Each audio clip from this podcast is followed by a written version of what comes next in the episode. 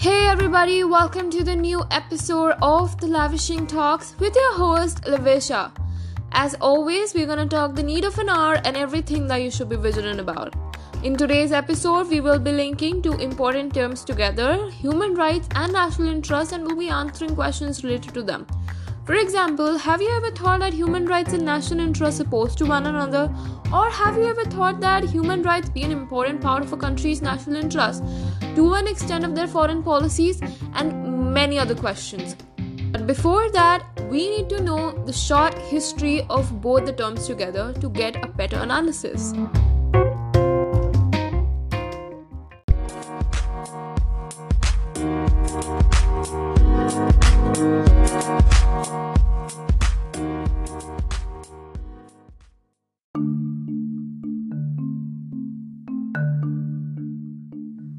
National interest refers to a state conducting foreign policies in its own self interest.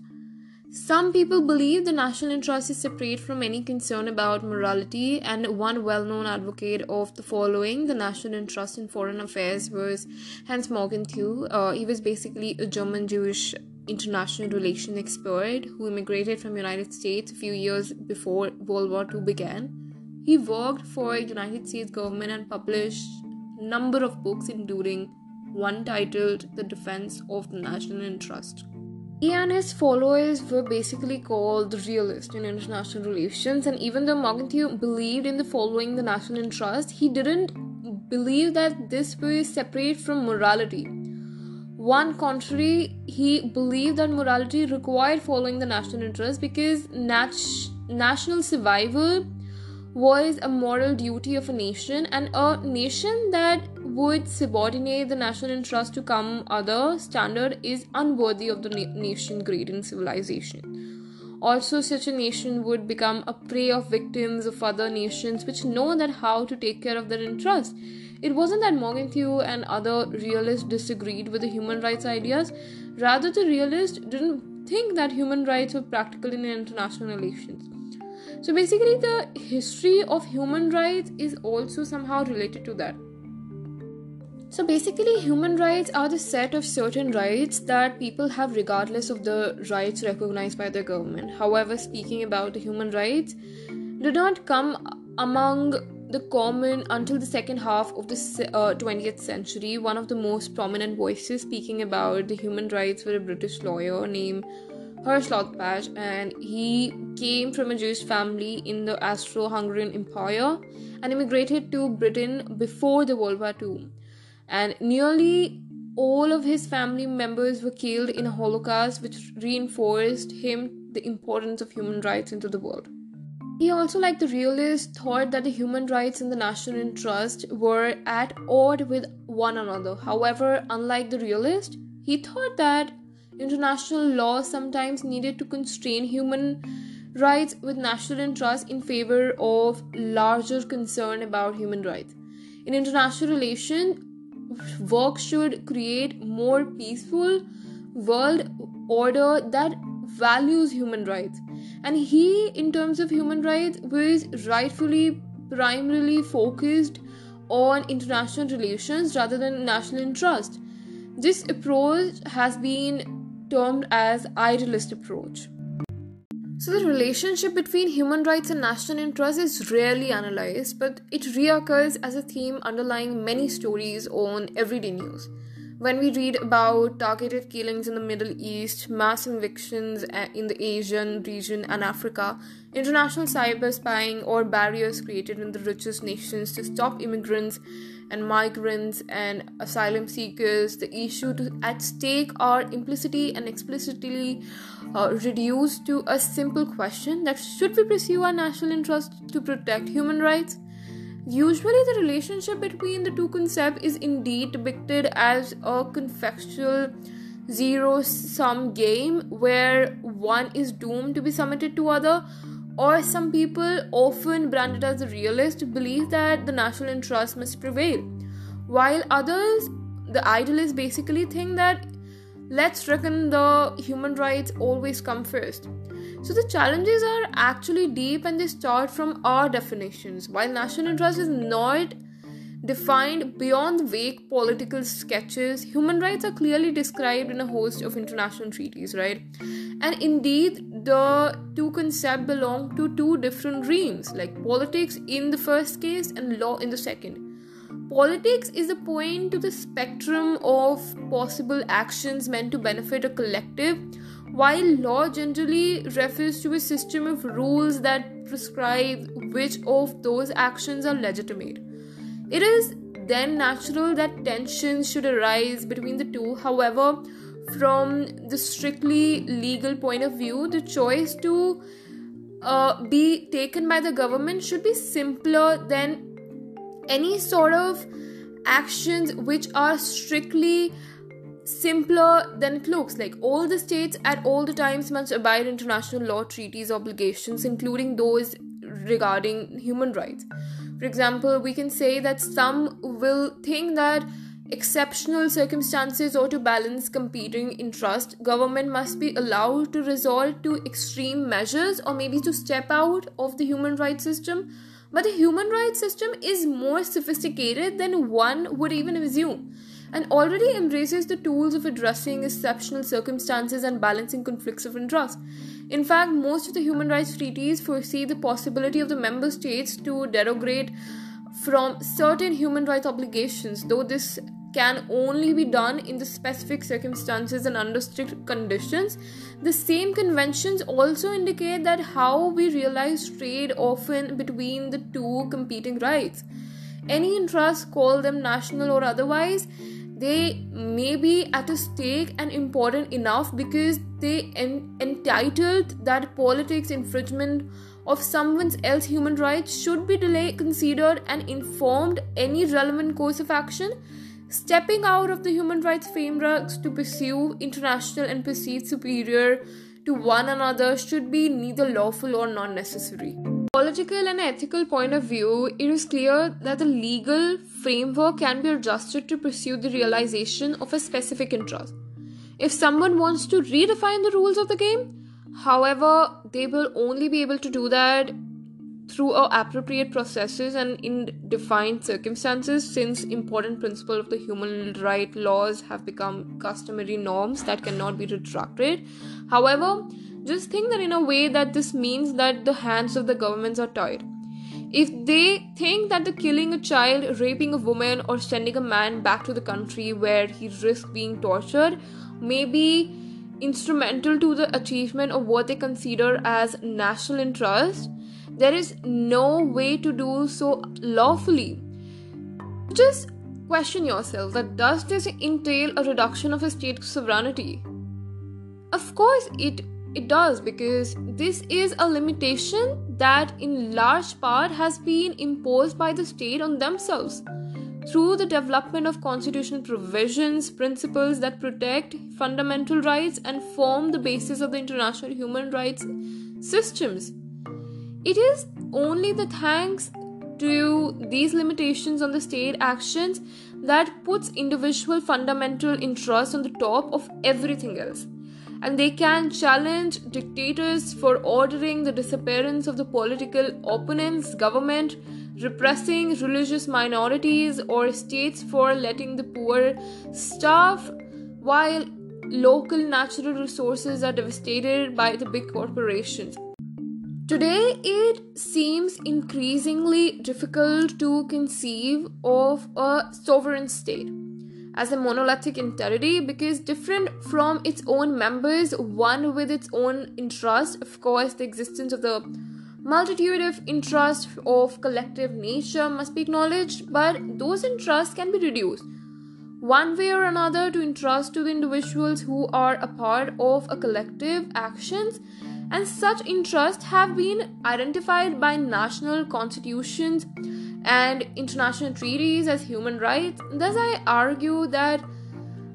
a very great existence of a state should be regarded as an instrument to protect and fundamental fulfillment of those rights. And such protection of fulfillment will become the primary and, in fact, the only national interest. Whereas our own jurisdiction, the analysis of most of the cases can be shed some light upon some key challenges to be practiced. In many situations, government imposed uh, state secrecy provisions on information that could be clarifying whether any wrongdoing has been taken on such an example is provided by many of the government for the refusal of disclose informations regarding the interventions of the uh, coast guards in the central mediterranean region and many more and the statistics is so long however the government claims that disclosing the information on the rescue would go against the national interest as it may jeopardize its relationship with other countries and also involved in the rescue. Clearly, this may well be little more than the excuse to hide embarrassing truth in the sense that example goes to the core of the issue. How can we know that that particular national interest is not really a mere cover up about the story, allowing the governments to bypass fundamental freedoms to protect the national interest and the people fundamental rights and they only know would result into a blank check for them to use any means to protect their own interest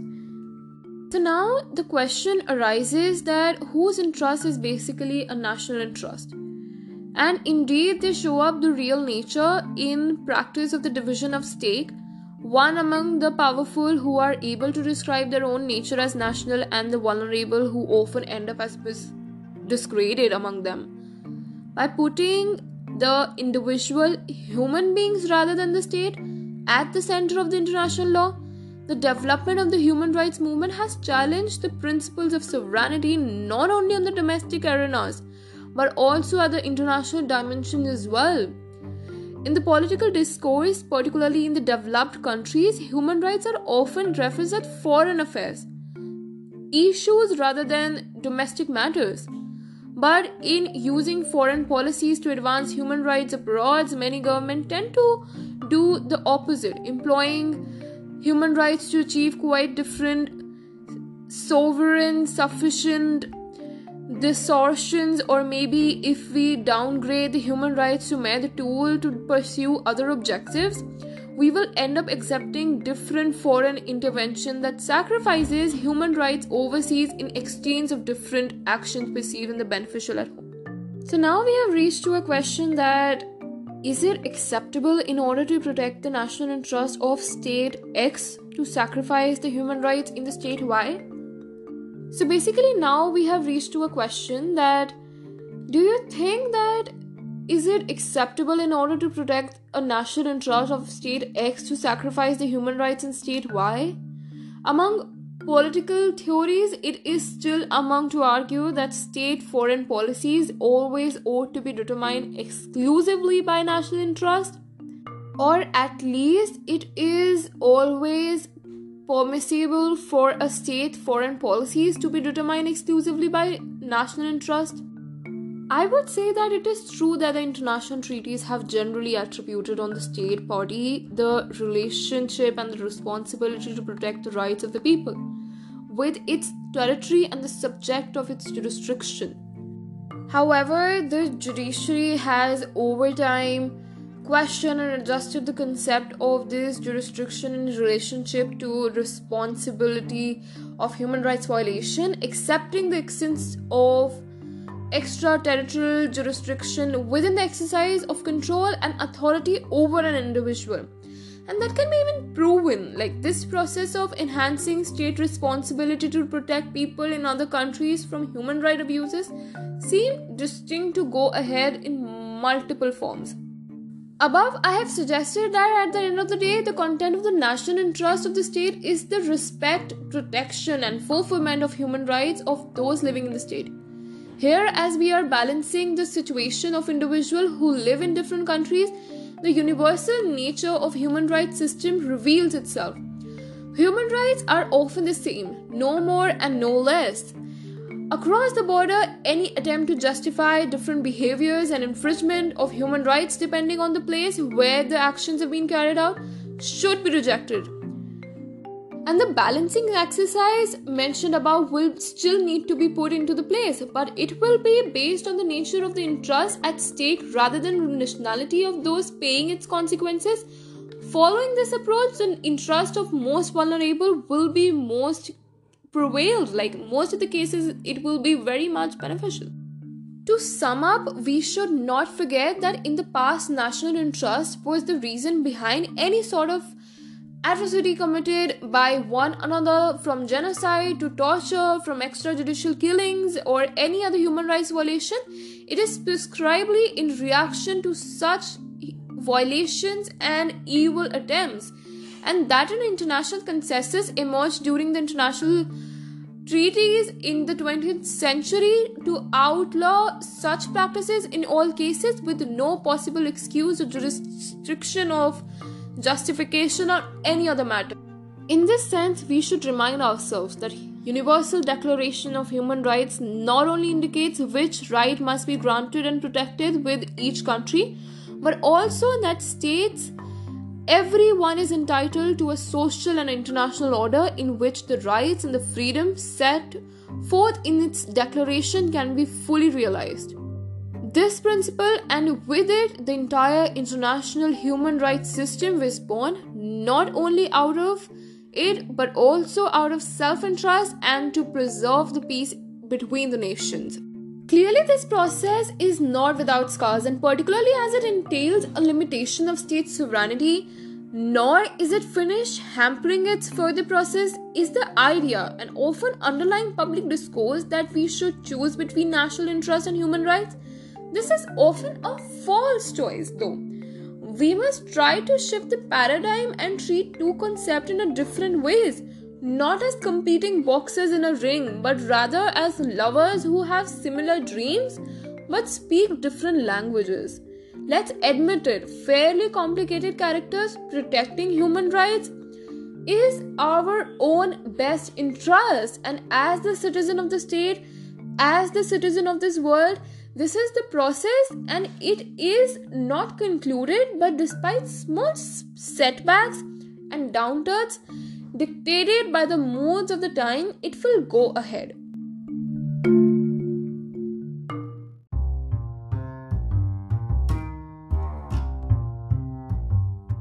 Alright, everybody, with that being said, in today's episode, we discussed that how national interests and human rights are all linked together and how human rights are the best own interest of a particular nation. By this, I would say you bye and see you all in the next episode of Lavishing Talks on Spotify.